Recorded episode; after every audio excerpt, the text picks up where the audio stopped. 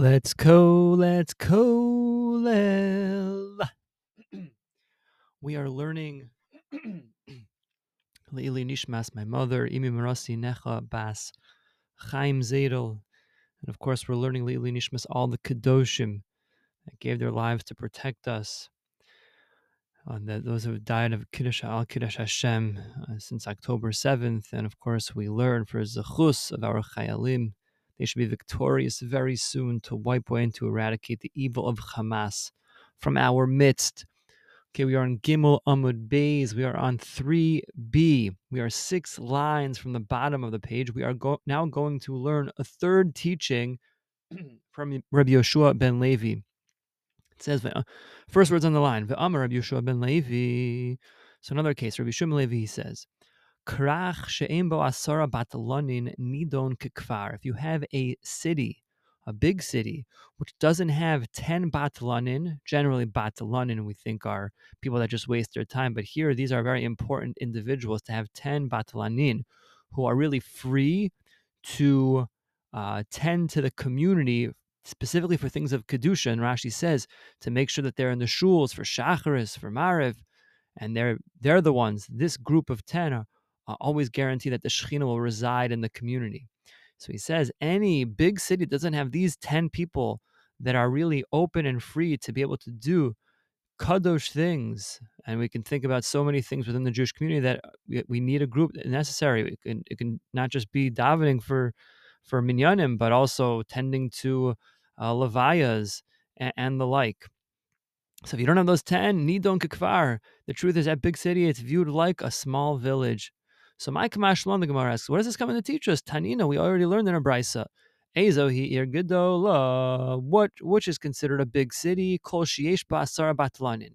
Any city that has asara batlanin, that's considered a big city, which kind of means that even if it's a small little place, as long as you have 10 people that are free and open to tend to the kedusha of the community, it's viewed as a big city. However, pachos mikan harizek kvar, but if you have less than 10, it's viewed as a village, a small village.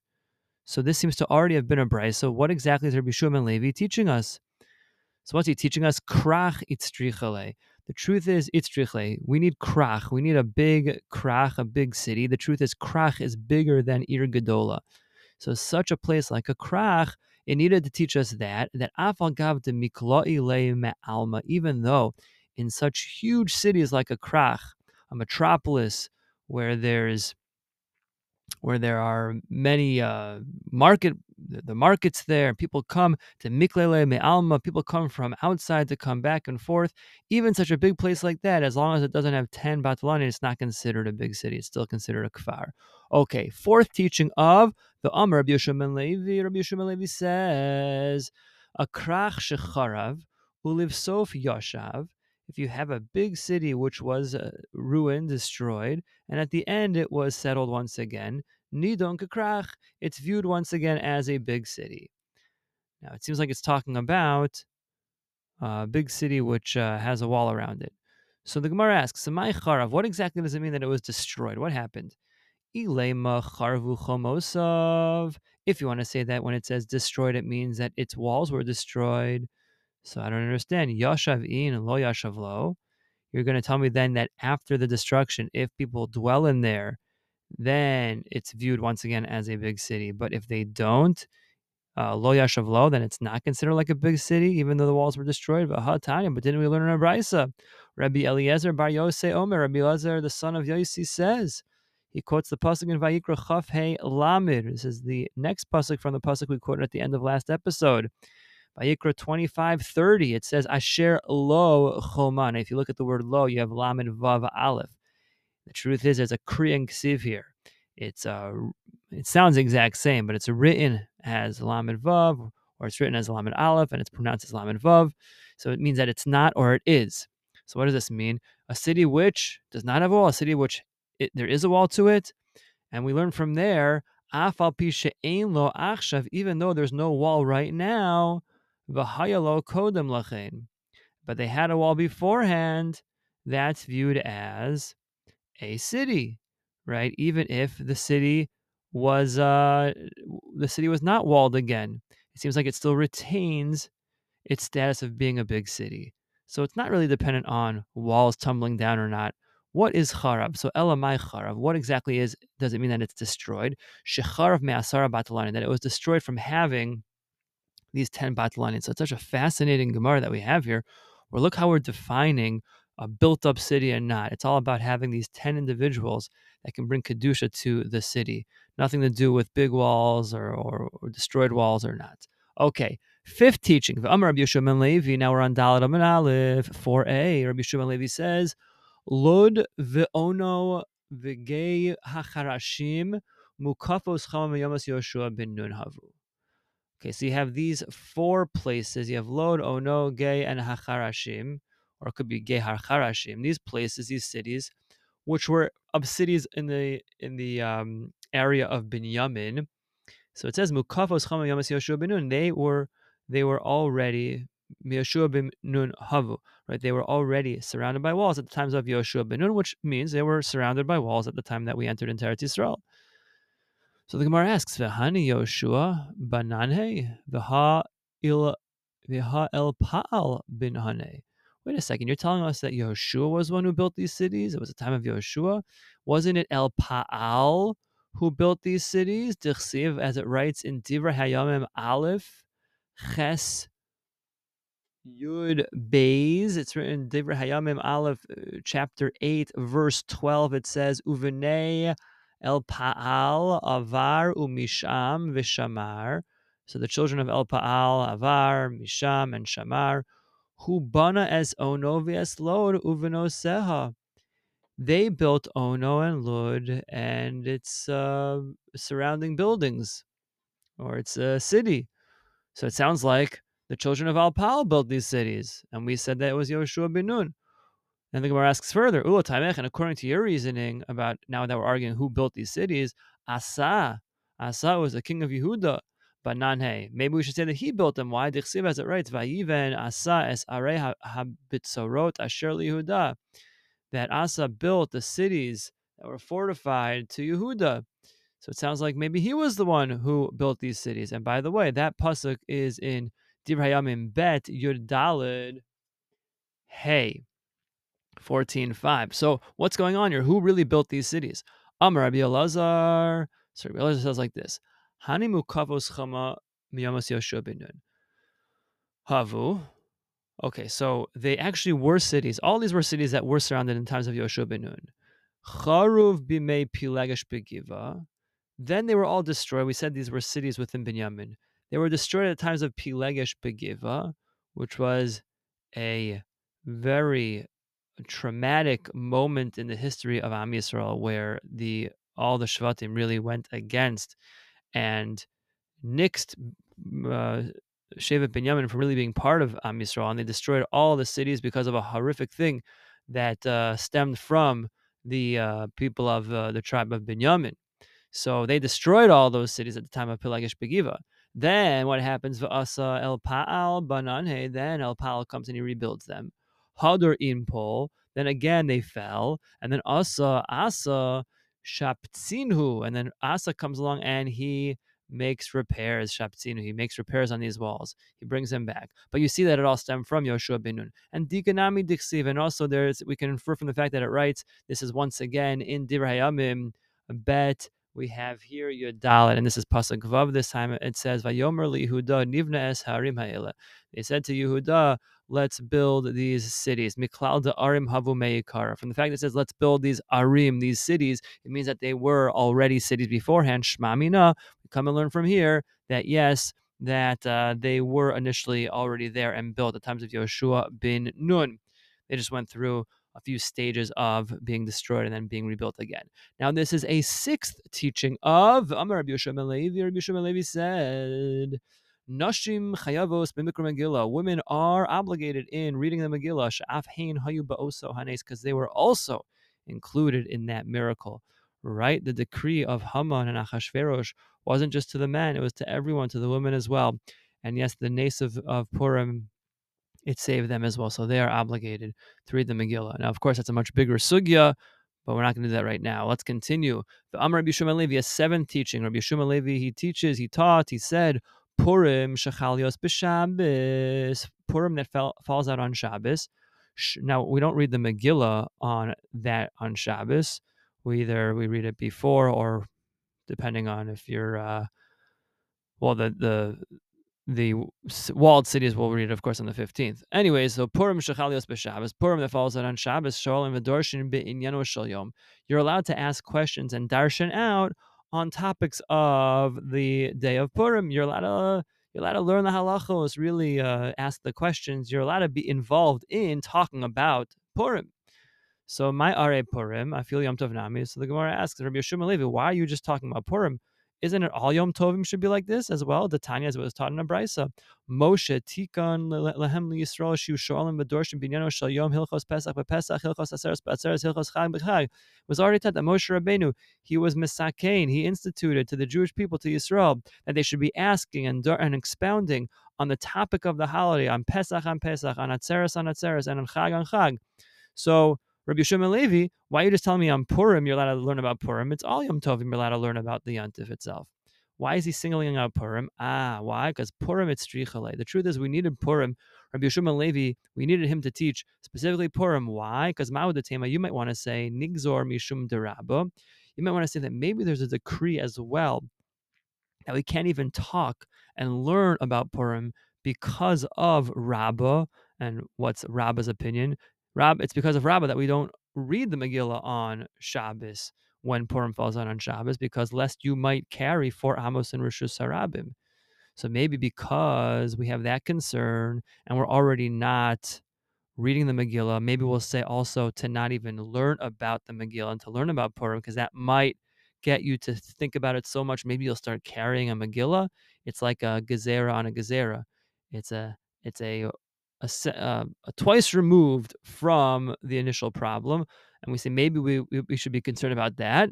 So Kamashman comes to teach us, Rabbi Shimon Levi, that no, we're not worried about that extension of Rabbah. Yes, granted, we don't read the Megillah on, on Shabbos when Purim falls out on Shabbos, but of course we can learn about Purim on Shabbos when Purim falls out on Shabbos. Okay, Wow, number eight, Amar Rabbi Yeshua Levi, the eighth teaching, Rabbi Yeshua Levi says, Chayiv Adam Likros Es HaMegillah Ulishnoisa bayom. One uh, is obligated to read the Megillah at night, and then lishnosa bayom, which th- it sounds like, and to repeat it in the day. It sounds like it's to read it again. Shnemar, as it says in the pasuk in Tehillim, Chaf Beis pasuk Gimel. It says Elokai ekra yomam velo tane ali. To my God, I call out to you in the day, you don't answer me, and at night, and you don't cease from me. Sounds like you're not silent from me. So now, what does that imply? We, we see from here what we're what uh, the Gemara is doing, and Rabbi Shimon Levi is referring to the fact that this pasuk, this idea of calling out to Hashem, there's something about reading the Megillah which is a beautiful expression of calling out to Hashem. It's about reading a, a story of uh, believing that Akash Baruch Hu brings Geula. So we call out to Hashem in the daytime, he doesn't answer, and at the nighttime, and then he's not silent. So we see from this pasuk, oh, we have a calling out in the day and at the night. Now, what's so unique about this is we know we first read the Megillah at night and then we repeat it during the day. From this pasuk, it's it's the opposite. It's that we're first learning daytime and then nighttime. It's very interesting. A lot to think about. Okay, but this is one of the proofs that yeah, there's two times to read the Megillah. This idea of calling out to Hashem both in the day and at night. So then Savar Mineh, so the Talmidim, they thought from this teaching, that we should maybe read the Megillah at night, but and then ulamisna masnisin di de and then not to read it again in the day, but rather to learn the Mishnayos of Purim of Megillah in the day, right? Because it had that initial word from Rabbi Shimon Levi. It said to read it at day at night, and then ulishnosa biyom. Lishnosa, we thought, of course, sounded right to say because we're familiar that we know we read it in the daytime, so we thought it would mean, of course, repeat it. But when the when the Talmidim first heard this, they thought maybe lishnosa means like to learn, vishinantam, like to learn. So maybe you should read it at night and then learn all about it during the day. So that's what they thought. Um, and that's maybe what they thought they should be doing. So Amar Lahu Rabbi Yirmiyah, so Rabbi Yirmiyah, he says to them, he says, listen, de Rabbi Chia bar Abba. To me, it was explained to me from Rabbi Chia Bar Abba that you have to understand this word ulishnosa beyom to mean that kagon, for example, the amre inshe, like people say, evor parshasa da ve'asnia. I'm going to go over this parsha once, and then I'm going to review it. This sounds like Shnai Mikra, right? To do it twice. So that's what he's talking about. Read the Megillah twice, not to read it at night and then learn the Mishnahs in the day, but rather read the Megillah both at night and at day. And Itmar Nami, and it was also taught Amar Rabbi Chalbo Amar Ula Bira'a. Rabbi Chalbo said in the name of Ula Bira'a that a person is obligated to read the Megillah at night and then to repeat it again during the day. Shneamar, as it says, and this is in Tehillim Lamed Yud Gimel. This is in Mizmor Shir Chanukah Habayis David. We read it right before Psuke de Zimra. It says Laman Yizamercha Chavod. In order that I'll sing to you your honor. Velo Yidom, I will not be silent. Hashem Elokai, my God. Olamodeka, forever I will give thanks to you. Now, this is an interesting way of breaking down this pasuk, as Rashi explains.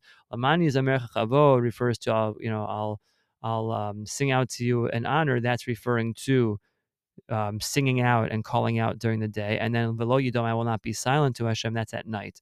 So once again, this is not as clear as the first pasuk that we had from Tehillim Chaf Beis, but once again, the Gemara is using this to show that there are two times where we have to call out to Hashem and give His praise, one being at night, one being at day. But once again, the implication of this pasuk is that the first part is talking about the daytime, and the next part is talking about the nighttime, and that's why we uh, we understand, and Tosos explains this as well, that the main time to read the Megillah is during the day. Why? Because both pasukim do talk about daytime first to praise and thanks Hashem. Okay, two dots. Ella, quoting the, the Mishnah, Ella shakfarim knisa. Where we said that um, kfarim really they had the, the villages, these small villages, they really have an obligation to read on Yud Dalid. However, the uh, we allowed out of a certain leniency to the villagers to proceed their reading the day that they enter into the big cities um, in order to um, to, as as Rashi explained, to go because the court was was was in session, and we'll see now what was the main reason. So Amar Rabbi Chanina, Rabbi Chanina says, Chachamim hikilu al hakfarim lihiyos makdimin It was that the sages they were lenient towards the villagers to precede their reading of the Megillah the day that they would enter into the big cities, even if it was the 11th, 12th, or 13th. Why? In order that they could provide water and food to their brothers in the big cities. Now, this is interesting. You know, it sounds like at first we were lenient for the villagers, but now look what the Gemara implies, and I think we would imply this as well. Lamemer, does this mean to say? Now we're on Dalit Amid base. Does this mean to say uh, the takanta, the krachin have that this was a decree or a tikkun for the for the city people? Right? It sounds like we're at first we're being lenient for the villagers, but why we're being lenient for the villagers so that they can provide for the people of the city so that they'll have enough water and mazon to be able to celebrate Purim and they won't have to worry about preparations. But the problem is with Hatanan, but didn't we learn in a Mishnah? Chali hios b'sheni, if Purim falls out on a Monday, kfarim v'iros gedolos, the villagers and or the villages and the big cities korim bobayom, they read on that Monday because that's the 14th. Now they're reading because you know the villagers they they came in on that Monday. So the, the thing is like this: if it's all about being able being able to provide on Purim Day for the big the people the residents of the big city, Isa, if that's really what it is, then likdemu liyom haknisa. Then once again, the villagers should proceed and read liyom haknisa, meaning on Monday. Sorry, meaning on the previous Thursday, right? Not that they should read on Monday with the big cities, but if they have to if they have to provide for the big cities, let them read the previous Thursday and then they would be able to provide on that Monday when the big cities celebrate. If it was really true that it was all about pro- providing for the the people of the of the big cities. So havuluhu asar. So the answer is like this: No, we can't do that. We couldn't suggest such a thing. Why? Because that would be Havaluhu Asara. If they would read on that previous Thursday, that would be the 10th day of Adar. Vasara lotakinu Rabbanon. And the 10th day, we've already said, the Rabbanon weren't in that. We didn't allow the 10th day to be read in the Megillah. We started with the 11th, 12th, or 13th, not the 10th. Okay, so it couldn't be that. We couldn't suggest that. And even in the face of not being able to provide for the people of the city, we wouldn't say and go against the takana the rabbanon of how early you can read. Okay, so let's try another thing. Tashema was taught in our Mishnah. Chalios bechamishi. Okay, let's say it falls out on a Thursday. What did we say? Kfarim gedolos korim. We said that the villagers and the big city they read on that day on Thursday. Now, if it was really true that it's all about the villagers coming in to read early so that they could provide on Purim day for the people of the big city, v'misa. If that was really true, then once again likadmu liyom haknisa. Then in that case, they really should go and go back to what? To Monday, to the day of the Knisa, when they would have come anyways to go to court. And that would be the 11th, and then we're fine. They're not going to go on Thursday. Go on Monday, and then on Thursday you could provide for the big city. So the answer is no. Yom knisa lo dachinan. From one day of entry to the other, we're not going to push them off. We're not going to say, you know, uh, push you back to uh, the Yom Knisa when, when we know that they're coming in anyways on the Thursday. We're not going to say, you know what, uh, do everything, read on the Monday before. We're not going to do that. Okay. So let's have a, another jab at it. Tashema was taught. I'm Rabbi Yehuda. Rabbi Yehuda says, Amosai, and we saw this uh, this Bryce uh, and Beis Beis. So he says, when exactly? When were they able to read earlier than the 14th? In places where the people from the village enter in on Monday or Thursday. But in places where the villagers do not go in to enter into the big cities on Monday and Thursday, Ein Korinosa, Elabismana, they're not allowed to read the Megillah. Uh, they can only read the Megillah in its proper time on Yud Dalid, right? They're not entering the cities anyway, so we're not going to give them this leniency. Now, and if I were to think that takanta de krachin, that the whole decree of allowing, allowing them to read early was really for the people of the big cities that the people of the village can then provide for them on Purim days so they don't have to worry about it. If that was really true, then Mishum de'ein nichnasim b'shini v'chamishi just because these villagers don't enter into the cities on Mondays and Thursdays, we're going to then lose out for the people of the cities? Right? Just because they don't enter in, we're not going to tell them that, yeah, when Purim comes, though, enter in early so that you can provide for the people of the cities, which seems to be our main incentive. If that really was our incentive, that it's all about providing for the people of the city. So the Gemara says at the end of the day, lo, lo tema kadeshi mazon. Don't say that the Chachamim were lenient on the people of the villagers to read earlier because kadeshi yaspeku mazon, that they can provide for the water and the food for the people of the city. Ella rather say Ema, say like this, Mipneshe misapkim mayim Say it's because they supply water and food for the people, for their brothers in the cities, meaning they also get benefit from it. They come in, they're able to sell it, and if at the end of the day, it's a, so now it's really all about the villagers. I mean, it's really good for them to come and to be able to sell these things and, and supply for them. And because it's all about the villagers now and not the people of the big city, so we're able to say in all these cases that, yeah, if they don't go into the cities, then we're not going to make them go into the cities. We're not going to allow them to read earlier because it won't benefit the people of the village. Okay, so that's how we've concluded. And now, really, the leniency is all about for the people of the village that it's good for them. They can go in and sell and bring their water and sell their mazon, and they eh, they enter in earlier, and that's what the leniency. It has nothing to do with the leniency, so that the people of the cities can benefit more. It's just for the villagers. Okay, so now we have Ketzad, right? This is one of the cases. The next case in the Mishnah it said Chal lihiyos b'sheni b'shabbos kfarim v'iros gedos korim bo bayom.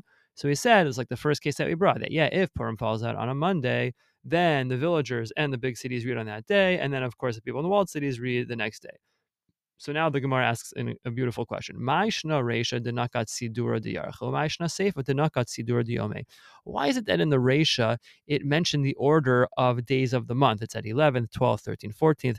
And then when it started getting into, in the Seifa, into all the cases, denakat sidura diyome, then it started talking about Monday, Tuesday, Wednesday, Thursday, went in that order. So what's the answer? Why did it change the order? like that? Why didn't it bring us cases that would still be teaching us a case of Yud Aleph, the 11th, 12th, 13th? So he says like this, because since the truth is, if you were to go and explain all the cases of the 11th, 12th, 13th, and 14th, then it would be flipping everything around. It would be saying, right, if we talked about the the case of the 11th, that was the last, and that was when Purim falls out on Sunday. It was like the last case, and everything would be flipped around and you would have to explain.